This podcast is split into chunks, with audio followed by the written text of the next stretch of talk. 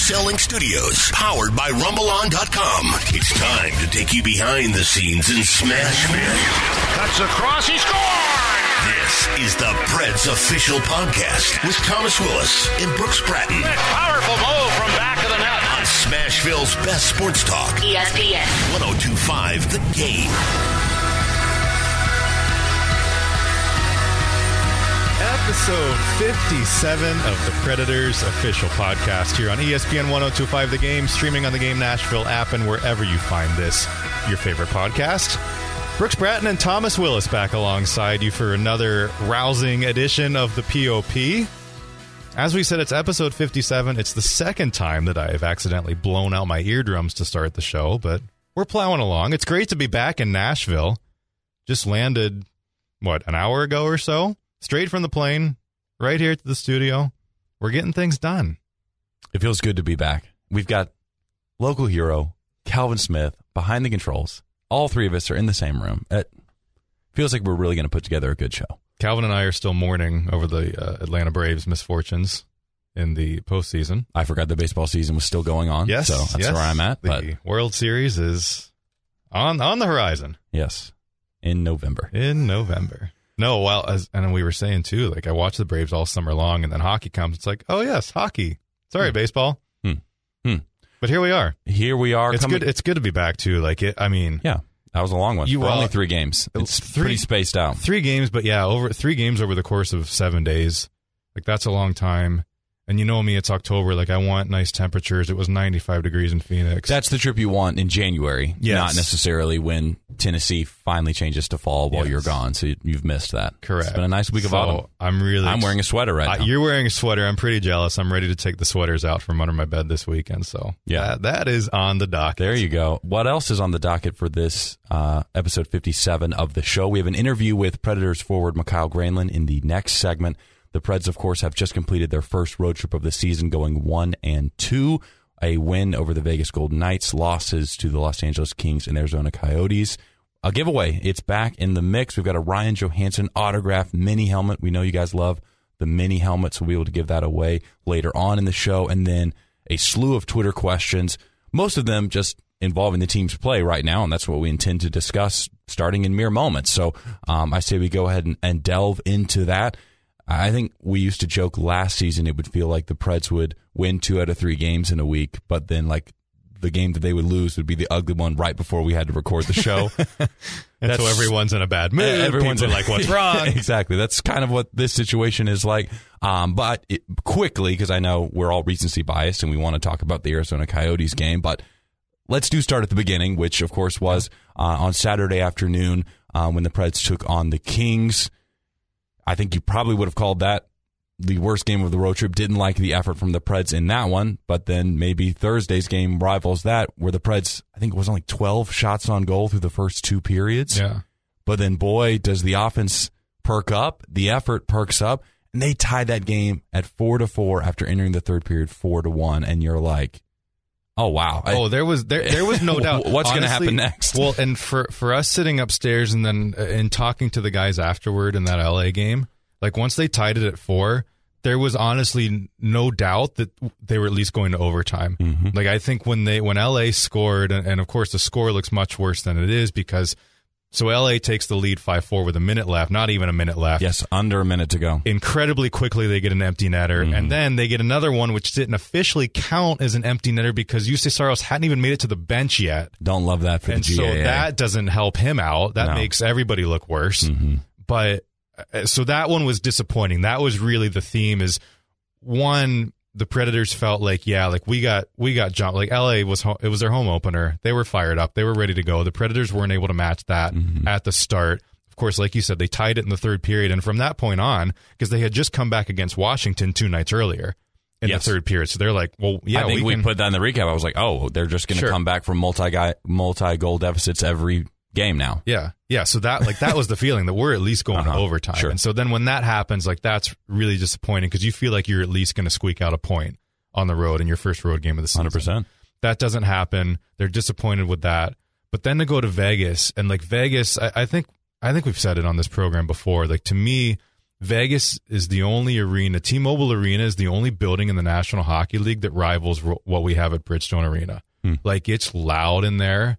The fans are standing from the moment the team comes on the ice, which does not happen at hardly any other arena in the league. Like it's it's crazy Yeah. how much different Nashville and Las Vegas are as far as atmospheres in their building than just about anyone else in the league. So that's a tough building to go into to begin with. Right. And then the Golden Knights are really good. I was going to say that. Like the Golden Knights are my team to win the Pacific Division, and then others have them in the Western Conference and Stanley Cup final conversation. So.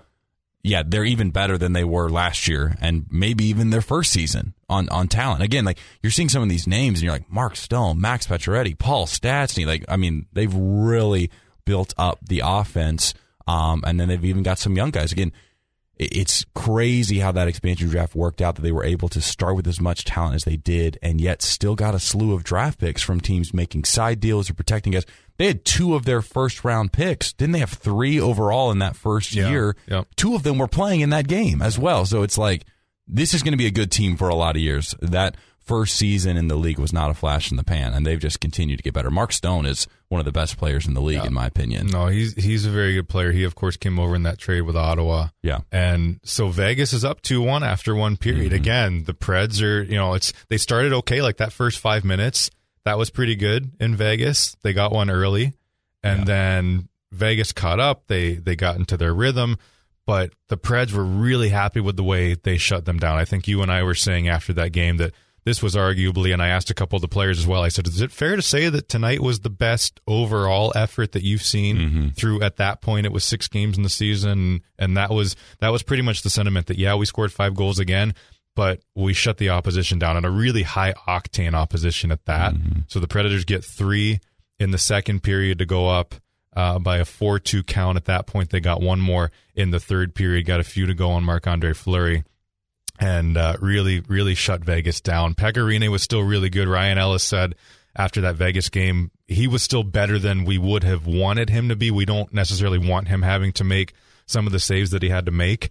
Um, but overall, at But this Marc point, Andre Fleury was good too. Marc Andre Fleury is really good. He made a could have had more than five. Exactly. He made a couple huge saves in the third period. The Predators easily could have won six, seven, eight, two. Mm-hmm. Uh, honestly, like if it weren't for Fleury in that third period. So, um, but the Predators were really happy with how they shut things down in the second and third period. So the way that the LA game went to bounce back against a really good Golden Knights team, that was a positive for me. That was the biggest positive on the road trip was to show that yes, we didn't like what happened in LA and we did something about it. And we went into Vegas against a really good team in a really good building and won in that hostile environment on the road. Here's what I want to do. So we're approaching the 10 game mark already.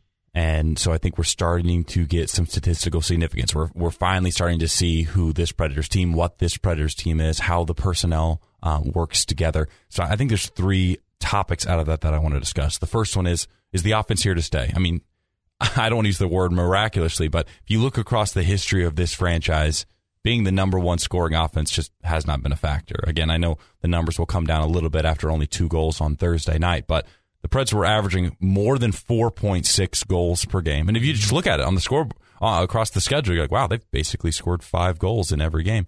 Um, and then the power play, of course, w- was shut out on Thursday night, but this is still crazy to me. So last season, the Preds did not have more than three games in a row in which they scored a power play goal, and they were up to five leading into Thursday's game. So that's my first main question: Is the offense here to stay? My second will be, you know, what's up with the defense? Because it feels like maybe a Jekyll and Hyde situation that you've got all the offense, but now you're allowing more goals than you traditionally have under the Peter Laviolette era. And then second is the goaltending. We had a lot of questions about that. Pekka Rinne, you say Saros, what's going on um, in, in net between those two? Allow me to do this as potentially a bad host. Let's move Mikael Granlund to the third segment. Wow, audible. I know we're we're already running. We're about to run over in this first one, so let's move into the to the third so that we can continue this discussion over the next two. We we have some time in this first one though, so let me hear your thoughts first on the offense. And again, unfortunately, a big piece of that missing right now in Philip Forsberg. Yeah. Well, and so we got a lot of questions as well on the things you mentioned: the offense, the defense, the goaltending. Yeah, so so let's we want to So let's let's cover those things. You mentioned Philip Forsberg. He leaves the Vegas game. Uh, due to a lower body injury, coach said after that game he was being evaluated. Then the next day in Arizona, Mm-hmm. Philip was named a game time decision. ultimately he does not go on Thursday night and he is day to day with a lower body injury. So the fact that it's day to day is obviously good. Doesn't Right. sound like it's going to be a long term thing. Daniel Carr jumps into the lineup uh, for Forsberg in Arizona. Unfortunately, and this is kind of the disappointing thing with an injury, Phillips' point streak officially stops uh, with him being out of the lineup. When he comes back, if he does continue to get points in consecutive games, it'll be a personal point streak, if you will. But that record, that that record-setting point Franchise streak, record, yeah. that franchise record point streak to start the season, unfortunately, comes to an end. Um, but the offense, you mentioned it, it did go down from 4.67 to 4.29 goals per game. That is Yikes. still first in the NHL. I'll take it. As we record this on Friday afternoon. Uh, the offense, I tell you what, and something that was asked after Vegas because all four lines scored and a power play goal was scored. Mhm. And we talked to Nick Bonino, who got that fifth goal in Vegas afterward. And I said to him, "Is can you put your fingers Is there anything that sticks out to you as to why the goals have been coming at the rate that they have been so far to start?" And he just said, "We're really deep." And I think we knew that coming in. We looked at this on paper, this lineup on paper, and said, "Wow." Obviously, you're going to have to see guys produce, but looking at it and saying, okay, there there's some scoring capability in every single line here. And it's not going to happen every night. Arizona's a perfect example of it. Over the course of 82 games, you're not going to score five goals every night. But the Predators are a really deep team up front, especially. And you're seeing classic examples of that over these first five, six, seven games. Is that everybody has the capability to score? We know how good the Duchene line's been. Right. Unfortunately, Philip Forsberg not in there the last game, but Duchene, Forsberg, Granlund's been fantastic. Calle, Calle Jarnkrok's gone up with Ryan Johansen mm-hmm. and Viktor Arvidsson. Yarncrock had a goal in Vegas. He's, I think he's looked pretty good on that line. Mm-hmm. Kyle Turris, mostly been playing center. He's had Rocco Grimaldi on his wing, who has come back in.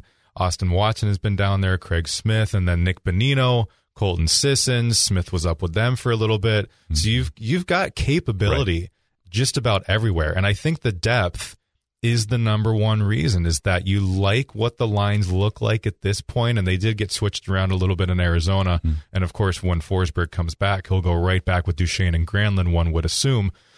But I, I think the combinations that have been tried so far have worked well for the most part. And although they're not perfect and they will continue to be tweaked as the season goes on, depending on what happens, but things look really good right now from a depth standpoint. And then the power play as well. The power play is a huge factor into that because you're getting chances on just about every opportunity and you're capitalizing on them as well. Yeah, you, you, you really are able to see the difference immediately on the power play. I think a huge credit of that goes to Dan Lambert, the new assistant coach this year, and then what Matt Duchene has added as well. And, and I think there's also just been this philosophy of let's quit doing how we've let's quit doing things how we've done it for years. Like, okay, that's even worked in the past, or we used to do it like this in the past on the man advantage. Just get that out the window. Let's start from the drawing board. Um, I've liked the variance they've shown on entering into the zone, like just not dumping it in, trying different ways to get into the zone. And then again, I think the number one thing that you notice quickly is just how fast the puck moves from one player to the other. Um, and, and it's really opened up a lot of opportunities. And I think that's, that's very encouraging. And, and like you were saying about the depth, I think the power play is one of those things, right? It's like you're looking at a game and you're thinking, well, they average four or five goals a game. How is that going to happen? You know, it's not like a Toronto Maple Leafs where you're thinking, well, Auston Matthews will get a goal and Mitch Marner will probably get a goal and then the power play will get two goals. You know, like you can almost formulate how it's going to happen. Like even the Washington Capitals, recent opponent. Okay, well, if they're going to get to five goals, Alex Ovechkin's probably going to have two goals. And, you know, this sort of thing's going to happen. It's not that way with the Preds because of that depth. It's like one power play goal, one from the Duchene line, maybe one from the Turris line. Again, Turris, in a sense, had two goals uh, against Vegas. I know Bonino gets the tip on the one power play goal, but good to see him playing a lot better as well. Um, and so I think that was one of the knocks going into this season was a lot of people saying, you know, do you really want to invest that much money in your centers? Do you really want to invest that much at forward? Um, and again, we'll get to the defense in just a moment, but it's it's worked on the offense. Like, yes, it, maybe it's not ideal to have a six million dollar center on maybe your third or fourth line. 14 players have at least one goal right now. Yeah, but when Kyle Turris has essentially two goals in a game, great. I, I don't care that he's on a third or a fourth line. And yes, the Philip Forsberg injury has really you know messed that up and derailed that a bit. But I think you have so many options. I think Dan Lambert's presence, and I think just this new philosophy. Like, don't underestimate the fact that like Dan Muse, Dan Lambert, they're mentioning other things on the structure and the system in practice as well. It's not as if Dan Lambert's only allowed to raise his ideas when it comes to the power play. Like even just some of the movement you've seen in the offensive zone, I've liked to see. I've liked to see how much more has been taking place amongst the forwards, how much they've been generating. When I feel like in years past under the Peter Laviolette system, it was simply, hey, take the three guys down low. Wait, the defenseman will pinch, like he get hit, hit him with the puck, and then we'll see if we can score Yes, that's still an option, and the defensemen have roughly 25% of the goals so far, and that's good, but it's not the only option. There's so much more variability when it comes to the offensive zone. That's what you want to do. Make your offense complex so that it's hard to defend. All right, we've got the defense and goaltending coming up in the next segment. Let's hang on to that here on episode 57 of the Preds Official Podcast. We'll get into it in mere moments. Stick with us here on ESPN 1025 The Game. Listening to the Preds Official Podcast on ESPN 1025 The Game. For Brooks Bratton, I'm Thomas Willis, each of us of NashvillePredators.com. Continuing our conversation as we approach the 10 game sample size for the Preds, we've learned a lot about the offense. And now, Brooks, we want to talk about, frankly, some of the defensive struggles we've seen um, so far. And then ultimately, a little bit after that, how that factors into the goaltending. So, um, I guess I'll go first. I'll let you go first on offense. Uh, and this is just kind of some of my observations. We had a lot of people just asking, hey, four to five goals is awesome. Hey. hey, four to five goals is awesome, but like giving up four to five goals, not as awesome. Not quite as awesome. And again, I, I think part of it is still the newness of the season, still understanding your roles. Mm-hmm. Um, so I, I think that's still a factor. And I think in part it's some of the opponents that the Preds have played. Like right? I think you and I could point to five teams on the schedule right now and be like, yeah, that's a two to one game. Like I, I don't care if the Preds are scoring at a four to five goal clip.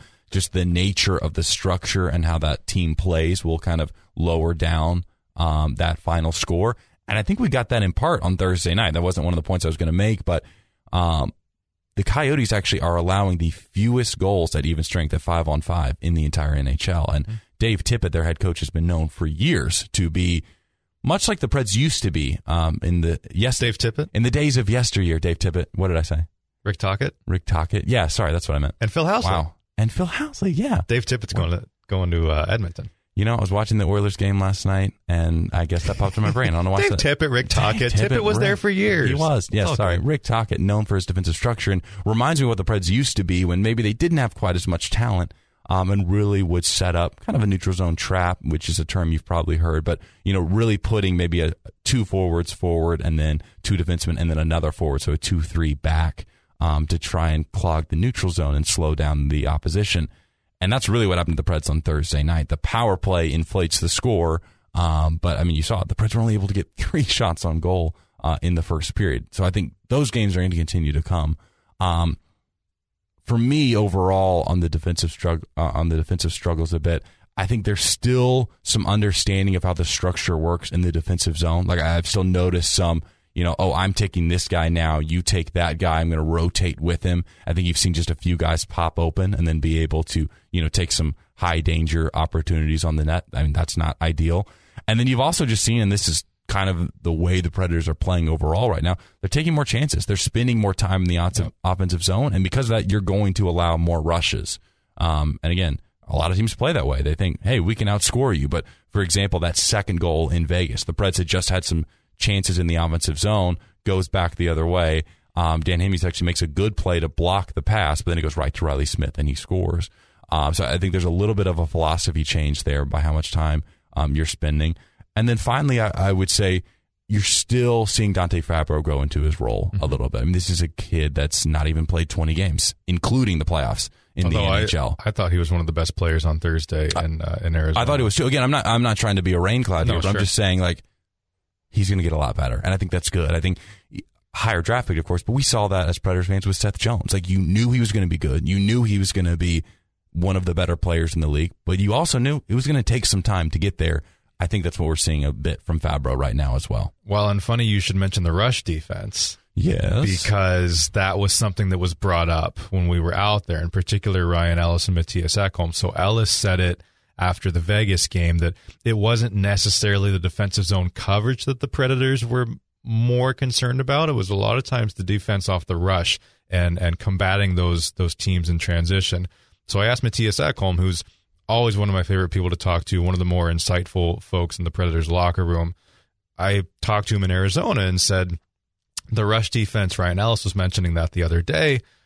How do you describe that? What what does he mean by that? What exactly are you looking for on the rush defense? And this is a story, by the way, on NashvillePredators.com. Hmm.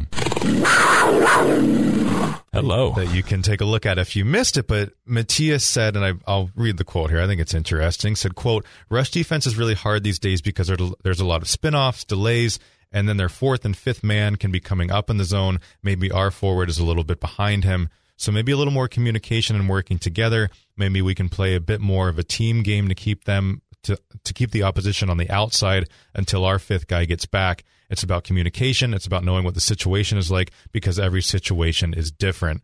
And what he means by that is just simply making some different reads on on how the opposition is attacking you. And this isn't mm-hmm. just the mm-hmm. defenseman; it's the forwards getting back too, as he said. And I think we've seen that a number of times. We saw it in Arizona on a number of occasions. Is the, the Predators may be coming down on an odd man rush, and the shot goes wide, or the goaltender goaltender makes a save, the rebound bounces out to one of his teammates, and all of a sudden here come the Coyotes, two, three, four men strong, and the Predators are the ones that have to get back. So maybe it's it's those situations, and when it's a simple fact of the game, right? Like when you're when you're attacking and you're going down on an, on an odd man rush and you don't score, there is a chance that the puck is going to take a bounce and all of a sudden the other team has a two on one, a three on one, a four on two, whatever the case is. And that's something that you've got to read and react to, and, and you can't always do it successfully. That was something else that Ekholm said. It's really mm-hmm. it's really hard in this league because every team is so good. There's so many good players on every roster. There's so much speed and skill out there. It's really hard to play perfect defense yep. every night. It's just yep. it's just not going to happen. Yep. But the issue is trying to eliminate those mistakes as much as possible. And that was something else that Ekholm said that look, it's early, and you've brought this up as well. This is the time of year where you're going to get the six, five, seven, six mm-hmm. games more often than maybe you'll see later in the season because you've got new line combinations, you've got new defensive pairings, you've got people who maybe aren't necessarily as comfortable with each other as you see at the end of a season once you've had a number of months to play together, build that chemistry. Mm-hmm and this is the time of year, time of year that those things are going to happen. And I think that bleeds right into the goaltending situation. People look at it, say Pekka is four and zero, Juuse Saros is zero and three. Juuse Saros would be the first one to tell you, yes, I would. I wish I would be playing better right now. I need to be playing better right now. But after Arizona, Saros made 27 saves, and Coach Laviolette said after the game, it could have been a lot worse if it wasn't for him. Mm-hmm. I, I, think, unfortunately, and I don't know that there's anything more to this, I think, unfortunately for for Juuse at this point, Nashville's worst efforts defensively in front of him mm-hmm. have come when he's been in net. Mm-hmm. Not that they, not to say that like, oh, we're going to play better because Pekka's in net tonight. Right. I, I, think just unfortunately the way that the season has gone to this point through seven games, when Juuse Saros has been in there, the Predators for whatever reason have just not unfortunately been as sharp in front of him as maybe they have been in front of Pekka this will start to sound like an excuse when I'm going to come around at the end and, and try to make a point. Um, I, have heard a few players say this over the years. I, I've almost gotten to the point where I kind of like joke and laugh when I hear some when I hear, hear a hockey player talk about consistency. Well, why why aren't we more consistent? Like, why don't we win every game five to one? I mean, come on, right? Like, uh, I, have heard a few players say, like you were talking about the rush defense. It's like there's another team out there too. Like you realize that, yeah. right? Like they're trying to win. They are a good hockey team as well. And hockey's just different in sports in the fluidity of how you're on one end and how quickly, you know, they're getting a chance on your end and it's going back and forth and up and down the ice and the possession is going to change and you're just not going to have 60, 65% possession every night and dominate teams and, and grind them uh, you know, down and win night after night after night. And well, what did, what did friend of the show Chris Johnston tell us last season? And this is simplifying it in the most general of terms, but when it comes down to it, you've got professional athletes with blades on their feet on a sheet of ice chasing around a bouncing piece of three inch rubber. Right. How can you possibly predict what is going to happen? How can you possibly have consistency, have the same effort night in, yeah. at, night after night yeah. after night when those are the conditions that you're playing under. Yeah, it's the way the game is. Yeah, exactly. So I just I, I feel like there's sometimes this angst of man, why did the opposition get ten good chances against us tonight? Hello, like They're trying to. like it's that's going to happen. Like Yeah. just make sure you have 15, you know, or, or, you know, do your best. And and and and you're, we were talking about Juuse Saros and kind of how it's worked, but like tough spot on the home opener against Los Angeles. You're right there. Detroit, a team that the Preds have beaten, I think, a single time under Peter Laviolette. That I mean, that's a tough a tough way to go. And then.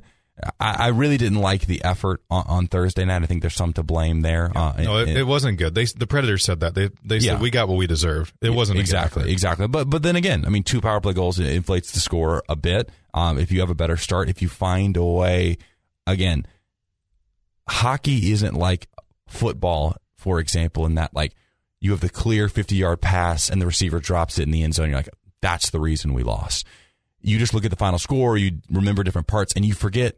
Viktor Arvidsson should have had two goals in the first period. Like, are you kidding me? He had a Oh, two- sure. He had a two on one that I still am not entirely sure how he didn't score. Yeah. And well, you brought up the Predators only had three shots in that first Yeah. period in Arizona. yeah. How many chances did they have? There were a lot that missed the net. They could have easily had a couple goals in the first period. And maybe that is maybe maybe those are excuses. I said it was going to sound like an excuse. Maybe it was, but I guess it's easy to write the final story once you see a hockey game complete. You're like, oh, yep, that's how it went. I I just mm-hmm. know that's how it went. So yes, I, I think it's a variety of things right now, but it wasn't even that long ago that you say Saros started out 0 and 3 in, in a season, and we were having this very conversation of, guess he's not ready. You know, guess Pex has to play 75 games again this year you're going to have to show some patience and ride that out a little bit because in order for Pekka Rinne to continue to be as good as he has been, then he needs the rest. He needs more than he's ever needed before because he's a guy that's about to be 37 years old. That's the point that he's at in his career. And again, like the offense has just worked out in some certain situations for him that it just didn't for Juuse Saros. Prime example, he allowed five goals against the Washington Capitals. The Preds just happened to score 6 against the Kings, the effort wasn't much better. They were a minute away, should have gone to overtime, should have, you know, could have even won there. Exactly. So, uh, again, uh, maybe that is the issue. I'm sitting here saying, oh, we're almost 10 games. The sample size is relative, but it's also not at the same Yeah. time. We, we got a ways to go. So, I think the moral of that, Saros is going to get better, and the team in front of him is going to get better as we go along. Yeah, I, I think so. So I do think that I, the lesson I've learned from roughly again these ten games is that the Preds are going to be willing to take some more chances, are going to be able to score a few more goals than they have been in the past, and I think we maybe need to get used to that to being a new normal. Like we're going to see four to three. I think a lot more than we've been seeing two to one over these years. So I think that's part of my lesson as well. And they're going to find that counterbalance point as these weeks go on, um, and know you know exactly how to execute their systems, stop having as many mistakes in the defensive zone, and it's going to improve. But it's it's been fun so far overall watching a lot of these games. Mm-hmm. It's uh, entertaining, Thursday notwithstanding. So again, I, I wouldn't panic too much. Yes, there have been um, some bigger issues, but you, you get Philip Forsberg back into the lineup hopefully soon, and I think you see a different you see a different game from the Preds. So. Um, we'll see. They have a three game homestand coming up starting Saturday night um, against the Florida Panthers. So, again, you know, kind of avenging that loss on Thursday comes up pretty quickly. That's the nice thing about the NHL. And we'll see if they're able to get back to some of their higher quality on offense while not as allowing um, as much on the defensive end like they did on Tuesday against the Golden Knights. I think that's more of the type of game they want to look forward to. Let's go ahead and let you uh, listen to that interview with Mikael Granlund um, coming up here in this third segment. Um, that's all on the Preds Official Podcast on ESPN 1025 The Game.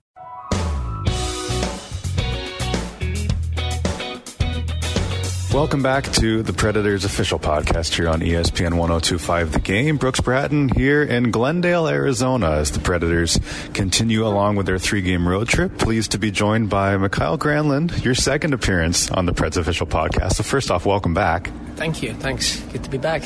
So, as we get started in this 2019 20 season, it's of course your first full season with the team. And I remember talking in training camp a little bit about just how much more comfortable you were feeling having the chance to start the season here. You get settled in Nashville. How has it been for you here the last couple of weeks getting settled in and, and getting back on the ice with your club here? Uh, it's been awesome just to start from the training camp and, you know, um, these uh, few games we've had already this season. So uh, it's been really fun and, you know, uh, just much more comfortable and, uh, you know, all everybody, whole family settled in and everything. So uh, uh, I really love Nashville. Can I say that one? Yeah. Okay, so what do you love about Nashville now that you've had a little bit of a chance to explore and, and get settled in there? No, it's just you know come here and you know now you know a little bit, you know people and you know spots and you know just pretty much hang out and and everything hockey wise we have such a great team and it's uh, it's been awesome. Obviously our first four games we're at home and it's always rocking there. So uh, uh, I've been it's really nice to be here and uh, you know uh, I've had a lot of fun. I remember a couple games ago, Matt Duchene was saying, one of your line mates, of course, was saying that he'd been in the building so many times as a visitor and it gets loud and, and the fans feel like they're on top of you and it's it's kind of intimidating as an opponent. Did you experience that with Minnesota and how nice is it to be on that side of it now?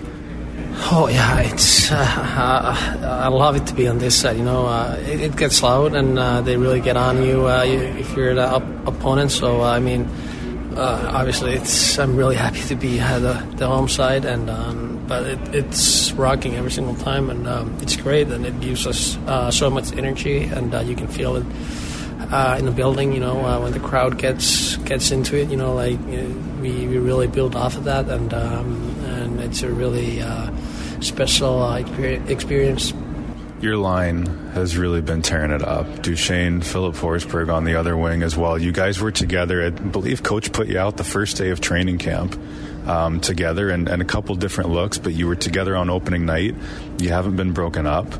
What has that experience been like, and how have you three been able to to find that chemistry so quickly?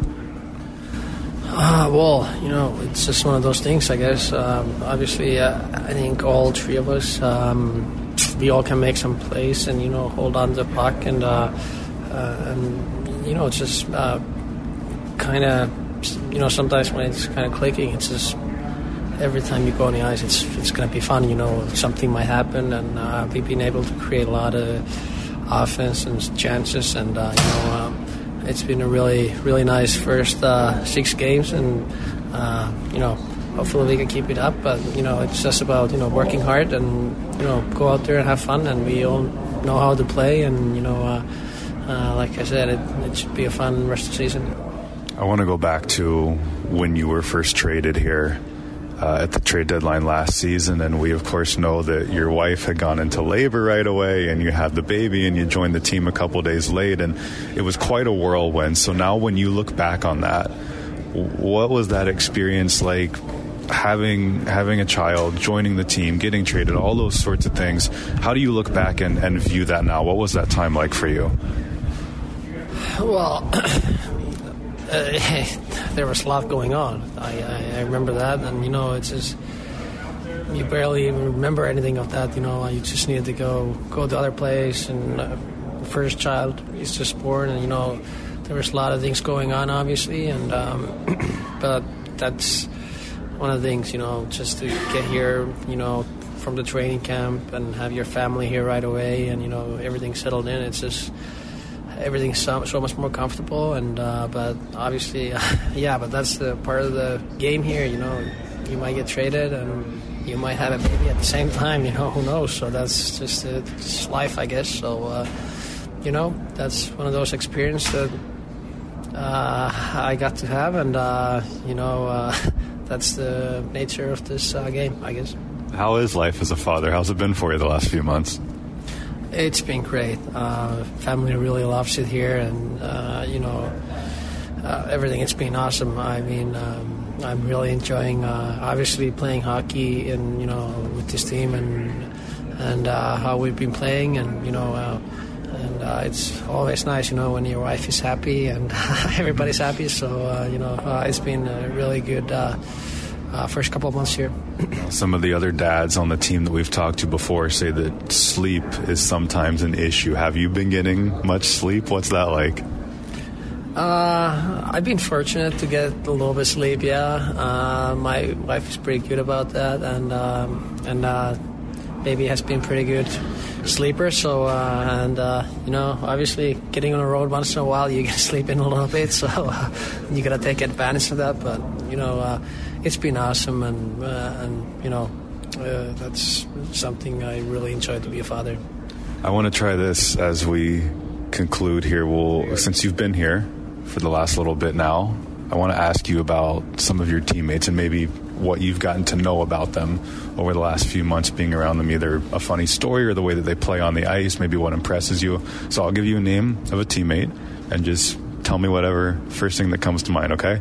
So let's go with your line mates first. Filip Forsberg.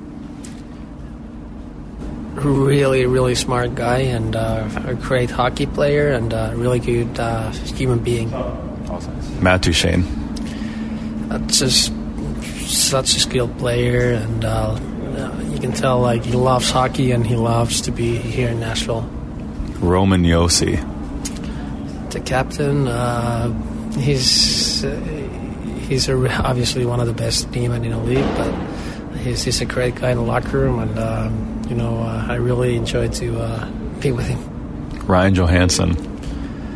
Oh, the big boy. Uh, tries to be funny all the time, and you know uh, sometimes he is, but a lot of times he's not. But you know, he's he, he just loves to win. He, he he's a real team guy, and uh, uh, great to be around him. Let's do your fellow Finns, the goaltenders first. Juuse, Juuse Saros. Uh, well, I gotta be honest. I think he's one of the best kept secrets in the league. You know, he's such a good goalie. He's gonna be a really, really good goalie in this league, and uh, every you know you see him every single day and how he works and uh, how good he is. Um, he's he's gonna be an exceptional goalie.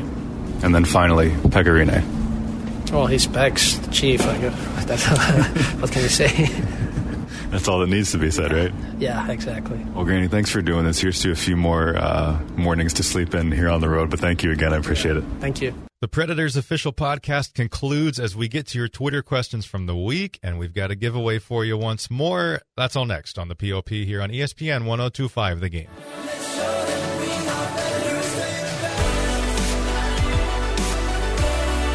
Fourth and final segment of the Predators official podcast, episode 57 here on ESPN 1025 The Game, streaming on the Game Nashville app.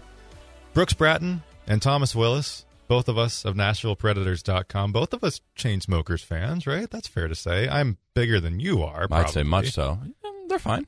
They're fine. They're fine. Big old fan. Uh, they're at the Bridgie Yes. Sunday night after Yes. the Predators play the Panthers on Saturday night. Mhm. Uh, so check that out if you're a Chainsmokers fan like we are. Likely uh, will be lit, as the kids say these lit days. hype.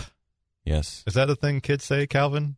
You're young and hip. Hype is dying for sure. Hype, yeah, hype. The hype in this segment No, is hype, dying yes. for sure. Yeah, kind of, sort of.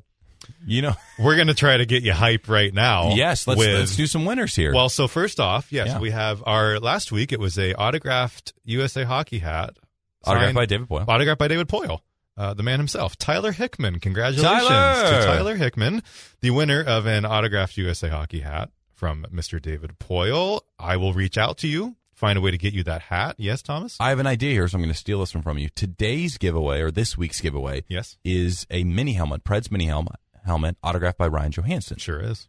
The way you enter, hashtag Preds Podcast on Twitter, of course. But tell us who you would like us to interview next on the show. And I'll even go bonus Wow. points. Again, we got to be able to get this guest. So, like, Let's like shoot for the stars, but Yeah. like let's keep it in the stratosphere. but I was going to say bonus points. I'd be, I'd love to hear if you were interested in someone else who works for the Preds, maybe it's a different job. Like we've done this in the past. Like, Yeah. hey, here's Yeah. the guy that you know blows the goal horn and manages you know the game operations. Uh, for example, we've done that interview. If there's somebody else in the organization, something else maybe even in hockey that you'd love to hear, Don't say Nash because Nash doesn't talk. yeah, that would just, Sorry. that would just be a waste of 12 minutes of airtime. Again, and, again, players, of course, we talk to them all the time. Those are great answers too. But I, I would just genuinely curious. We're gonna I like that. give yeah. the potential to give you a prize, but also you know do some crowdsourcing and make the show better for you. Trying to pick people to talk to is hard. So, any ideas that you have, who would you like to hear from? And we'll see if we can make something happen. One So- of these days, we should interview all the producers we've had on this show Oh, at be once. amazing. That'd be It's fantastic. like six people at this point, maybe more. All right, coming up on November the 18th, the inaugural Catch and Deer's Mike Fisher Celebrity Sporting Clay Shoot presented by Implement Now. Yes, that is the whole title. Um, but this is a very cool, very new event. You, of course, remember Mike Fisher, uh, former Preds captain, a great outdoorsman in his own right. Yes, I would hope so. He's not been gone that long. Um, so again, this is a new event. Um, it's going to take place on that Monday. There's you know food, there's fun, there's shooting clay objects that are flying through the air.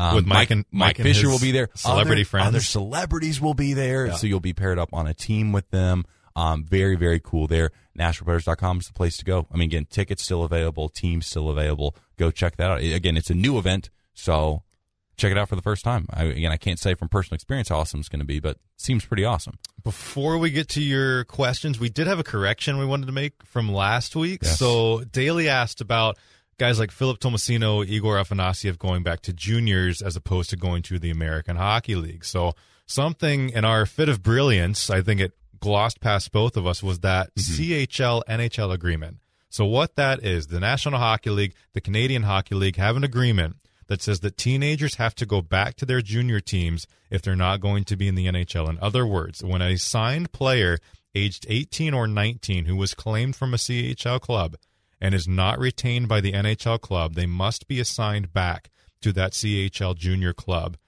with whom he last played for or owes a contractual obligation. For example, when the Predators drafted Philip Tomasino in the draft this year in Vancouver, Philip plays for the Niagara Ice Dogs of the Ontario Hockey League, part of the CHL, the Canadian Hockey League. Philip is also a teenager.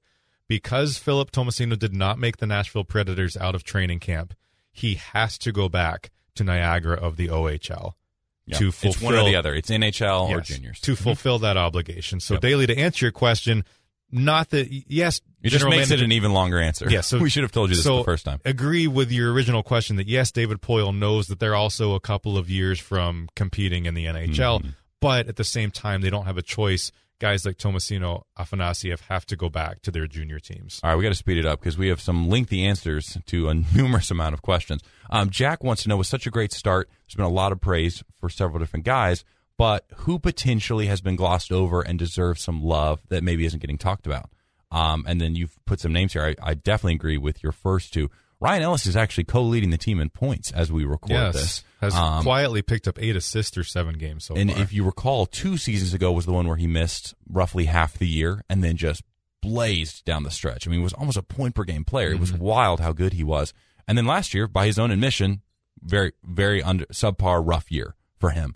Um, so I think we've seen a bit of a return of the Ryan Ellis that the Predators wanted when they gave him an eight year contract. Um, I guess last season. and you So- kind of expect it from him, but it's Yeah. nice to see. It's nice too. to see it's it not, back. Mm-hmm. Nobody's questioning. It's like there's the Ryan Ellis of old. He's back, and I think Kyle Turris Yep. is another one too. And we've Agreed. talked we've talked about him a lot on the program. Two goals and three assists uh, through these first seven games. Not lighting the world on fire per se, but looks a lot better. I loved his feed to Dante Fabbro in Arizona. That's some great situational awareness to find Fabbro streaking in. Mm-hmm. He had a beautiful tip in uh, in the Vegas game, a tip in. He had that one timer that was barely tipped in by Bonino. So, like you were saying, essentially two goals in Vegas. Let me say this: when that play occurred live, I thought it was Ryan Ellis. The slap shot was so hard. Again, I was watching on TV, and I was like, "Was that Ryan Ellis who just took that slap shot?" I was like, "Oh my gosh, that was Kyle Turris Yeah. that just destroyed that hockey puck. That was quite impressive." Um, and then friend of show Elliotte Friedman, Sportsnet insider, he said that was not Kyle Turris that was on the ice last year. He said he needs to be better. He has been so far. And likewise, we talked about this on the last episode as well. Same thing with Mikael Granlund. Like they are in some pivotal roles, especially Granlund getting to play with Duchene and Forsberg pretty much uh, to start this season. He's got to deliver. He's got to be a 50, 60 point guy um, if this offense is going to get to where the team needs it to. And then finally, sneaky Nick Bonino, three goals, Nick three goals in his last four games. Even sneaky that he has all that. Well, and I like to Jack's question too. He asked it a few days ago, and a number of you actually replied to I, Jack's question. Jack, here is the answer. They- I know you can't wait. People had things to say. So, and I would agree with a lot of the responses. Ryan Ellis and Kyle Turris, I think, are the Yep. top two for me. All right. Wow. I think this is context that you need to hear, but we're going to try to explain all this briefly because we don't want you falling asleep at the wheel as you're likely driving your car while you listen to this. Josh wants to know, curious why the Preds have been staying below the roster cap. So as you, as we all know, Preds are at 22 players as of as of this recording, and Daniel Carr was put on waivers earlier on the road trip, and then was not assigned as some people assumed that he would be after he cleared.